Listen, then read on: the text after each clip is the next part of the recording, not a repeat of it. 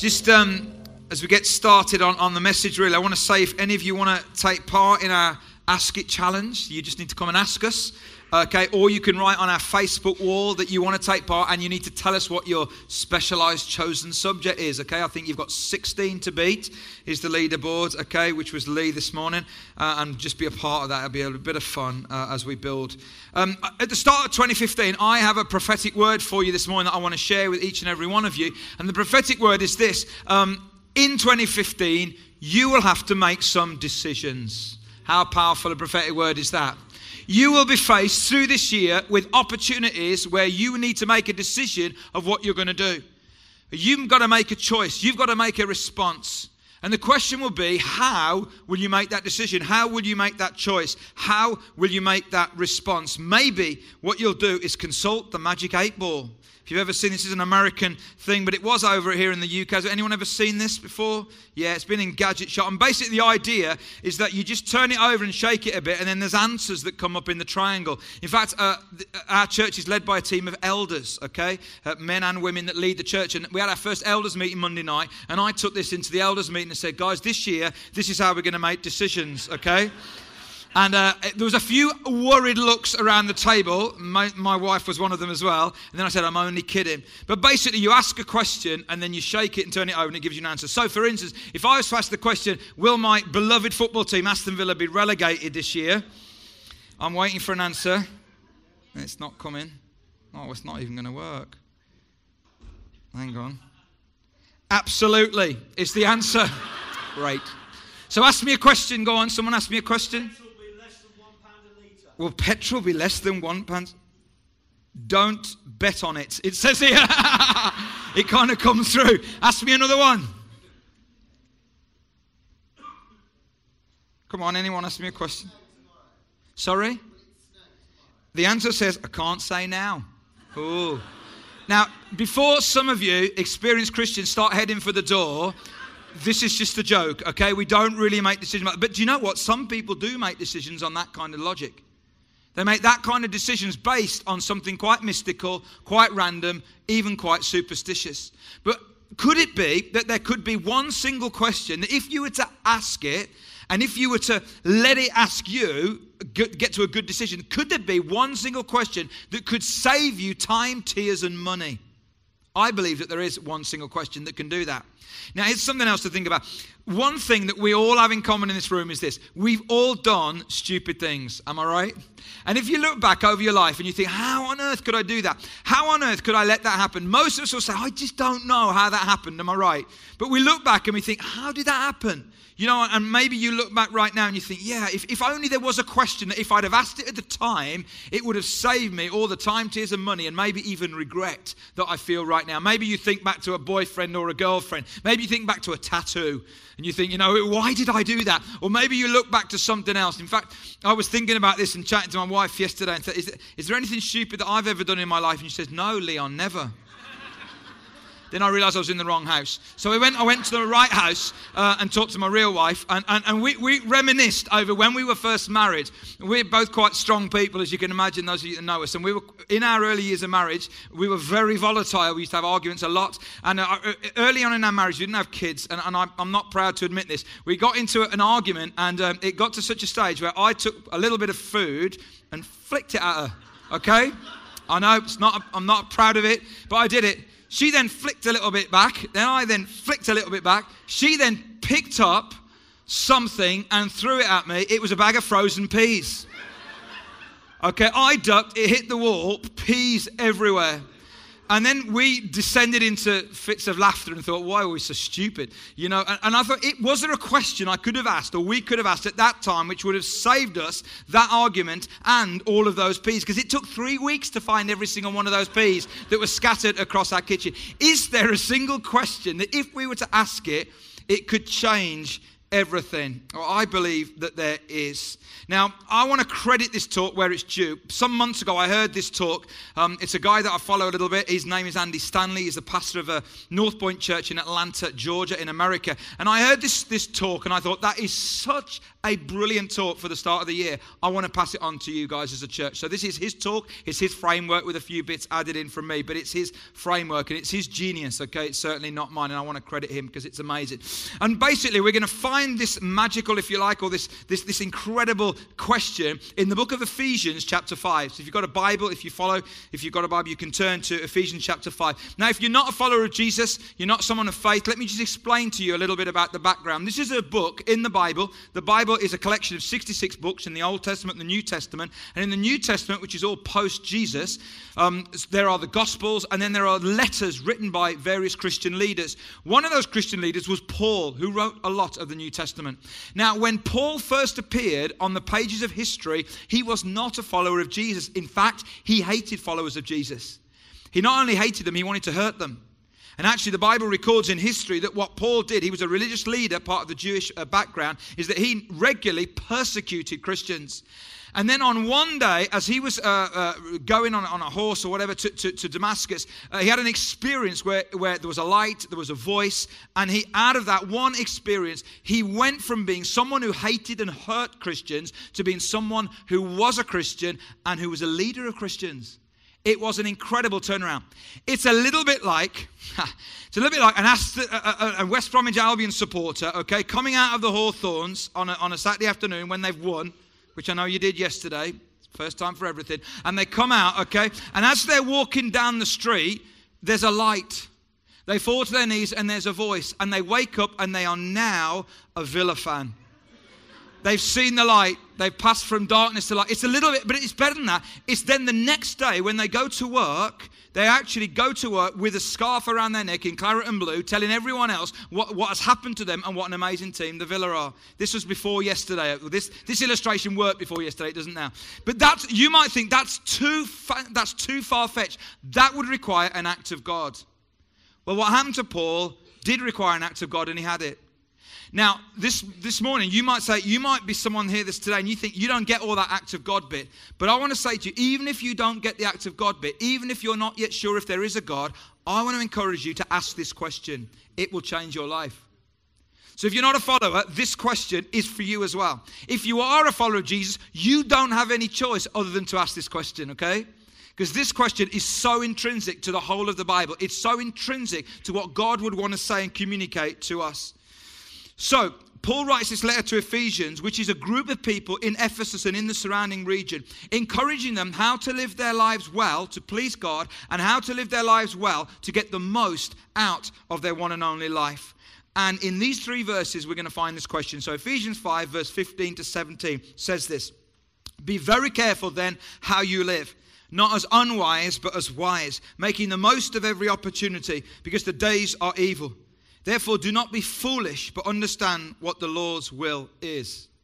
Very simple verses, but they are so profound if we can really understand what he's saying. Be very careful then how you live, not as unwise, but as wise, making the most of every opportunity because the days are evil. Therefore, do not be foolish, but understand what the Lord's will is. When the Bible speaks about foolishness, it doesn't speak about IQ, it doesn't speak about that. It's a whole different thing. It's about knowing what the right thing is to do and doing it. People who have very high IQs can be foolish in the way that the Bible describes it. And people with very low IQs can have wisdom. So foolishness is not to do with how much you know, it's to do with doing the right stuff. And this is what Paul says. These three short verses contain the one question that I think answers just about everything. But before we I show you what the question is, we need to dig a little deeper. When Paul uses the word live, be careful in how you live. It literally means how you walk. And what he's referring to is it's a visual term for when you walk, watch where you walk in case you don't step into something that you don't want to step into. Anyone had that experience? That's basically what Paul's saying. Be careful how you walk, be careful how you live. Walk in life with your eyes open so you don't step into something you don't want to step into. And he says, not as unwise, in other words, careless, but as wise, which means careful. Then he says, making the most of every opportunity. This phrase is a concept around time. It means you've got to redeem the time because it's limited. You can make more money, you cannot make more time. Yeah? You cannot make more time. So Paul's saying, be really careful, not careless, how you walk, how you live. Don't step into things you don't want to step into because you can make more money, but you can't make more time. You've got to make the most of every opportunity. And then he says, because the days are evil. And what he's referring to here is this concept that the days are evil that we live in, the culture around us is so strong that it's like a current that will sweep us off to where we don't want to go. Several years ago, I was uh, on a trip out in Bulgaria. We've been on hundreds of trips to Bulgaria, but this was quite a few years ago, and we were there with a team. And uh, Lee, who was the worship leader this morning and who was in the Ask It Challenge, was also on that particular trip.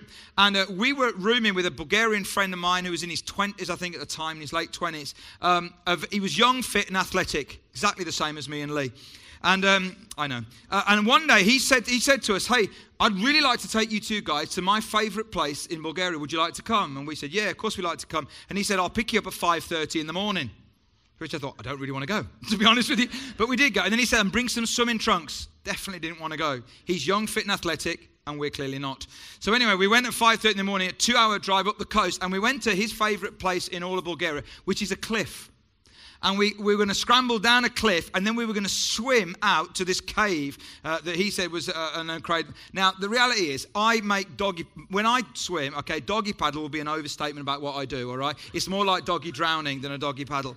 But the current in the sea was so strong that as this young, fit, athletic Bulgarian guy was swimming off towards the cave, me and Lee were like, ah, you know, and the current was so strong that at one point we both thought we were going to die, okay? Because the current was so strong, it was taking us to where we didn't want to go, basically out into the sea. And what Paul is saying is the days are so evil that if you take your feet off the floor, the current will sweep you where you don't want to go. And you in your life will end up in a place you never dreamed you'd end up unless you ask this one question. And here is the question that we want to ask. What Paul is saying in these verses is this here is the question that answers just about everything. What's the wise thing to do? Think, wow, is that it?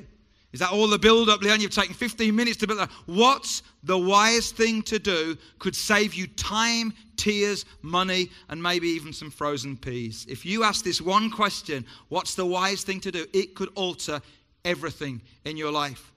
You see, I'm not saying what's the legal thing to do, what's the easiest thing to do, what's the most pleasant thing to do. You see, we ask the wrong question, but what is the wise thing to do? You see, the person who is the easiest to deceive in the world is yourself. You know that, don't you? And you see, most of us, okay, we never plan for our marriages to break up. We never plan for our kids to end up a mess. We never plan for our finances to end up out of control. We never plan for our life to be controlled by addictions and unhealthy habits. Nobody plans to mess up their lives. We just don't plan not to. We don't plan, we don't set out to plan to mess up our lives. We just don't plan not to. This question will help you plan not to mess up your life if you ask it. If you ask it. Now, it's a deeper question than that, and we're going to open it up into a deeper way. So, here's the first thing, okay?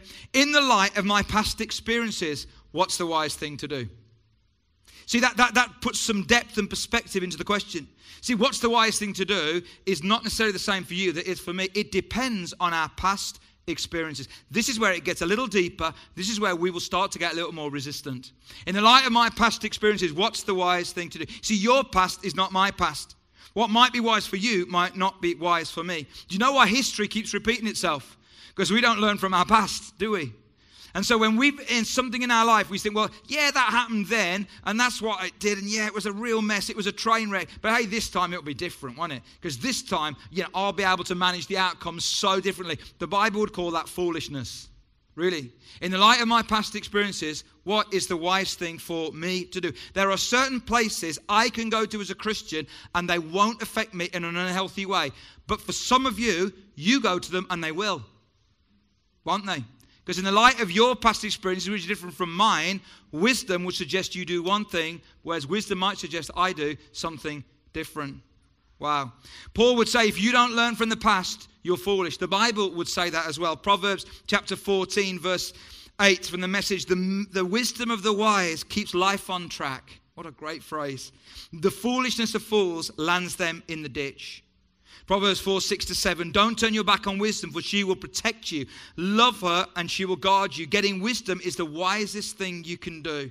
And whoever, whatever else you do, develop good judgment. But I think what we do, and I've been thinking about this, is, is like we react sometimes like, you know that Matt Lucas character, Vicky Pollard, if you've ever seen it? Uh, yeah, but no, but, yeah, but no, but. Anyone seen that? You know what I'm on about? And we say, yeah, that, that, that's wise, that is, but, yeah, but no, but. And that's what we do. We resist the wisdom because we don't want to do it. Or because we do want to do something and we kind of know that it's not wise for us, but we go, yeah, but no, but, yeah, but. And if you look at the four kind of key areas of our life professionally, relationally, financially, spiritually we could open this up. Professionally, what's the wise thing to you in the light of your past experiences? So maybe you keep moving around job to job to job. You might stop and say, hey, why does that keep happening? You know, it can't be the boss's fault every time. Maybe I need to learn something from what is happening. Maybe relationally. Wow. You know, I've never known anyone attribute their marriage problems to waiting too long before they get married, but I know lots of people who attribute their marriage problems to not waiting long enough. Because history keeps repeating itself because we don't learn from the past. Maybe financially. You know, our problem, I think, in, in our culture is the difference between being rich and feeling rich. Do you know what? Statistically, nearly every single one of you in this room will fit into the top 3% richest people on the planet. You know that, don't you? You are rich. The problem is we don't feel it. And because we don't feel rich, that's what ends up making decisions, financial decisions, which end up being a train wreck because we don't ask the right kind of questions. Is this the wise thing to do given my past experience? So I got into debt a lot. You get into debt a lot. Why don't we ever say, do you know what? I'm not going to get into debt. But what we often do is we don't learn from our past experiences. We overextend ourselves and then history repeats itself. And the Bible calls that foolishness. In the light of my past experiences, what's the wise thing to do spiritually? This time I can handle it. Really? Bible again would call that foolishness. Those who don't pay attention to what, got into, what got them into trouble yesterday are likely to end up in the same trouble tomorrow. And I'm not saying this to have a go at anyone. You know, I think the heart of the gospel, the heart of, of, of, God, is He wants the best for us, but He gives us free will and choice. And when we end up making decisions which end up a train wreck, His heart goes out to us. But there is wisdom if we'll only accept it. Yeah? If we'd only say, hey, in the light of my past experiences, what's the wise thing for me? If we ask it and we deal with the answer, it will change our life. But there's another dimension to this.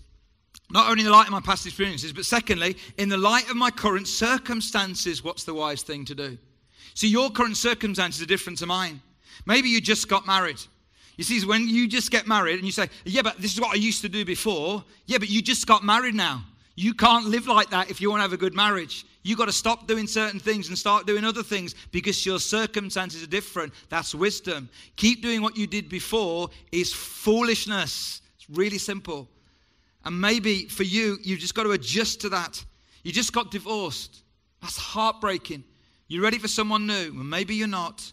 Maybe you're too vulnerable right now. Right now, not forever, but maybe right now you are. That in your current circumstances, what is wisdom for you? In the light of your current vulnerability, not forever, but right now. Maybe you just started a new job. Maybe you just had a baby, or a second baby, or a third baby, or a fourth baby. What's wisdom for you? Stop. Watch more TV. Have a hobby. I'm just joking. But some of your parents identify with that. But that in the light of your current circumstances, what's the wise thing to do? And then there's a third dimension to this. In the light of my future hopes and dreams, What's a wise thing to do?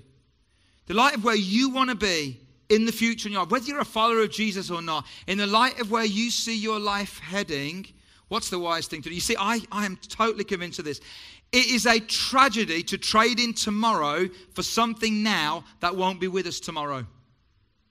I've met so many people in life who've traded in their tomorrow for something that won't exist in their tomorrow because they didn't ask this question. In the light of my future hopes and dreams, what's the wise thing to do? Personal vision is often a catalyst for wise decisions. And you might think, oh, yeah, that this, this person or this thing is so enticing to you that you want to go for it. But actually, it doesn't belong to your future, so why would you choose it now? It's not the wise thing to do. So let's put all that together in the light of my past experiences, current circumstances, future hopes and dreams, what's the wise thing for me to do? I have to say, I think this is genius. Wow, what's the wise thing? In the light of my past experiences, my current circumstances, my future hopes and dreams, what's the wise thing to do? And you know, if you start resisting this question, I want to suggest you are not as committed to your best interests as you'd like to think. And here's the challenge not only asking the question, but being willing to go with the right answer. So, what I like to do this morning is I like us to say this out loud a couple of times because I want to get you used to saying this out loud. Because I honestly say, out of love and concern for every single one of you, I want, God wants more than I do, your life to go really well. And we can't guarantee a lot of things that happen to us, but in the middle of that, we can guarantee the choices that we make. So, why don't we read this out loud together? In the light of my past experiences, current circumstances, future hopes and dreams, what's the wise thing to do?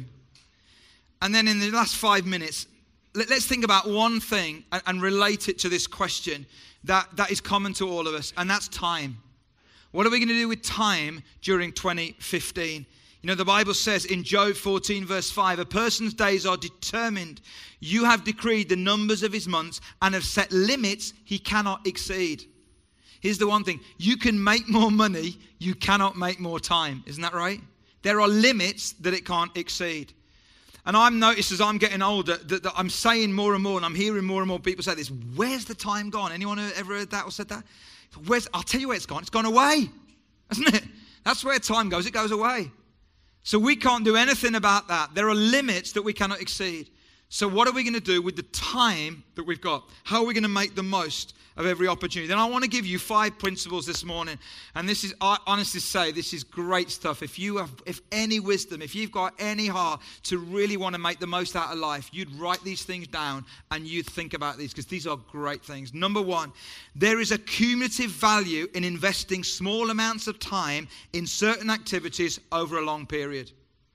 There is cumulative value in investing small amounts of time in certain activities over a long period. Let me give you an example exercise. Let me give you another example date night, dinner with the family, your devotional life, if you're a follower, coming to church. Those are small investments of time uh, over a long period of time. Cumulatively, they will have a benefit to you. There are lots of other things you can do with your time, but is it wise? Secondly, there are rarely any immediate consequences for neglecting single installments of time in any area of your life. So, in other words, you miss a run, no big deal.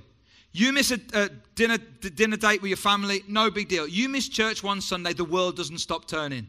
There are rarely any noticeable differences with missing a few of those things. But number three, neglect has a cumulative effect. Just look at your garden. Yep, some of you are nodding. Yep, got so you miss mowing your lawn one Saturday, no big deal. You don't mow it for six months. Neglect has a cumulative effect. And what I want to say to you is this, folks, that if we neglect really important things, which are only small investments of time over a long period, it will have a cumulative effect. We'll suddenly realize that we're not in the physical shape that we want to be. We'll suddenly realize that we're not as connected to our families as we want to be. We'll suddenly look at each other as married couples and think, who are you? We'll suddenly look at our devotional life and we'll think, I don't really know God. God doesn't really speak to me, seems to speak to everyone else. Why is that? Because we've neglected it over a long period of time. What we've done is that we've let time drive us rather than make the most of the time that we've actually got. And you know, there are lots of things that you can do with the time that you've got. But I want to ask you to ask the question what is the wise thing to do with the time that I've got? And you might say, you know, well, yeah, neglect has a cumulative effect. You know, listen to me. Last week, last week, someone sent me a message saying that their marriage had broken up. Someone that I hadn't seen for a long, long time. On the same day, I heard that somebody else's marriage had broken up. In the last few months, six people that I know, some of whom are my, some of my closest friends, marriages have broken up. They are all Christians. And I want to say to you folks this morning None of those happened overnight. They all happened over a long period of time, and the key word was neglect. And I'm not judging them, I love them all to bits.